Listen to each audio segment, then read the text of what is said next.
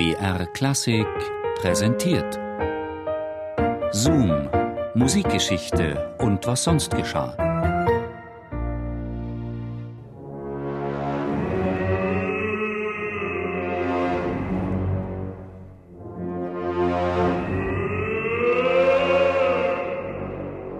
Im Mai 1876, knapp drei Monate vor den ersten Festspielen, erreicht eine Schreckensmeldung den grünen Hügel.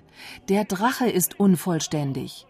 Das Untier wurde in London gefertigt, doch der Hals fehlt. Singende Drachen sind an sich schon eine gewisse Herausforderung an den guten Willen des Publikums, in einem mythischen Gesamtkunstwerk jedoch immerhin vorstellbar. Aber singende Drachen ohne Hals? Das gute Stück ist auf dem Transportweg abhanden gekommen. Es wurde versehentlich nach Beirut verschifft, nicht nach Bayreuth. So wird der Drachenkopf schlecht und recht auf den Rumpf montiert.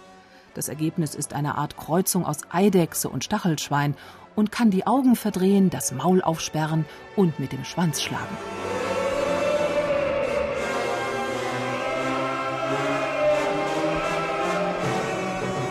Kurz darauf beginnen die Bühnenproben. Wagner sitzt vorn an der Rampe an einem Tischchen, vor ihm die schwere Partitur, beleuchtet von einer Petroleumlampe. Hans Richter dirigiert, doch Wagner bewegt sich dazu so heftig mit Armen und Beinen, dass alle fürchten, er werde Tisch und Lampe umschmeißen und alles in Flammen aufgehen lassen. Ein aufmerksamer Assistent verschraubt den Tisch am Bühnenboden. Wenn ihr nicht so langweilige Kerle wärt, wären wir hier in einer Stunde fertig, ruft der Meister. Das ganze Rheingold in einer Stunde, das ist kaum zu schaffen. Und wohl auch nicht ganz ernst gemeint, aber rasch will es Wagner. Elende Bubbelei, da mach doch vorwärts!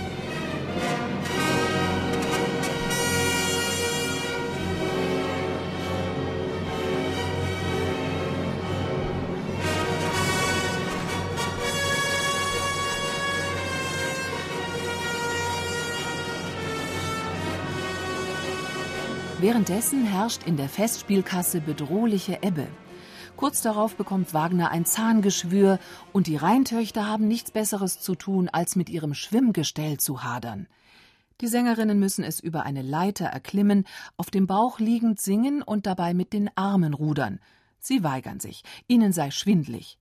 Schließlich erscheint Wagner, einen kalten Umschlag über die furchterregend dicke Backe gebunden, und scheucht die Damen hinauf. Ein Mann sitzt am Steuer des fahrbaren Schwimmgestells, einer kurbelt die Rheintöchter mittels einer Hebevorrichtung auf und ab, und Wagners Assistent Felix Mottl gibt, versteckt zwischen den gemalten Wellenbergen, die Einsätze. Lili Lehmann, die Welgunde, schreibt in ihren Erinnerungen: Noch immer höre ich Floß Hildens Ruf: Mottl, ich spucke Ihnen auf den Kopf, wenn Sie mich nicht ruhig halten.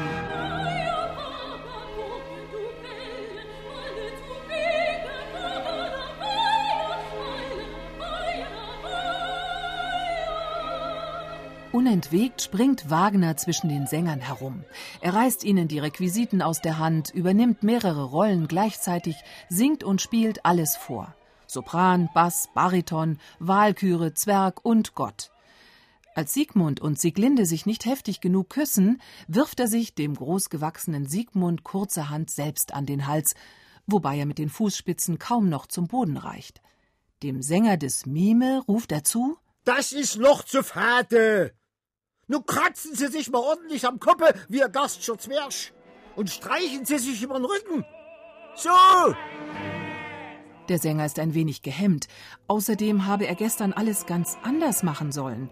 Da ruft der Meister wütend: Sie können das Streichen des Rückens schon weiter ausdehnen und sich ruhig auch herzhaft am Arsch kratzen. Die Piccolo-Flöte hat ohne dies so verdächtige Trillerchen. Bei diesen Worten verlässt Cosima Wagner kommentarlos das Theater. Ihr Mann hat derweil einen Disput mit einem österreichischen Sänger begonnen, mit dessen Aussprache er nicht zufrieden ist und herrscht ihn in breitestem Sächsisch an. Habt ihr Österreicher jeden Sinn für die deutsche Sprache verloren? Dr. Ludwig Strecker, der Leiter des Schott Verlags, erinnert sich. Wagner anfangs rasend. Warum weiß ich nicht. Schrie, lief mit geballten Fäusten herum, stampfte mit den Füßen. Dann nahm er plötzlich Siegfrieds Horn, hielt es vor den Kopf und rannte dem eben ankommenden Professor Döbler damit vor den Bauch.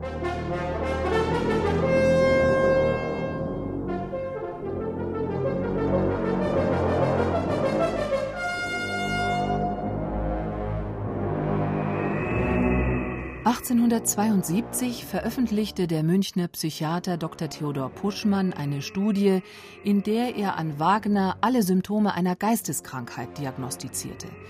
Das Pamphlet war sofort vergriffen. Auch eine zweite Auflage verkaufte sich glänzend. Doch Wagner selbst wusste es besser. Wenn er verrückt war, dann war es der ganz normale Wahnsinn der Kreativität, woran er litt. In einem ruhigen Moment hat er sich erstaunlich hellsichtig analysiert. Wenn ich den Zustand, in dem ich jetzt normal bin, empfinde, kann ich nicht anders als meine Nerven für ruiniert halten. Wunderbarerweise aber tun mir diese Nerven, wenn es gilt, und mir schöne Anregungen kommen, die wundervollsten Dienste. Ich bin dann von einer Hellsichtigkeit, von einer Wohlempfindung des Erfahrens und Produzierens, wie ich früher es nie gekannt hatte. Soll ich nun sagen, meine Nerven sind ruiniert? Ich kann's nicht. Ich sehe nur, dass der meiner Natur normale Zustand die Exaltation ist. In der Tat fühle ich mich nur wohl, wenn ich außer mir bin. Dann bin ich ganz bei mir.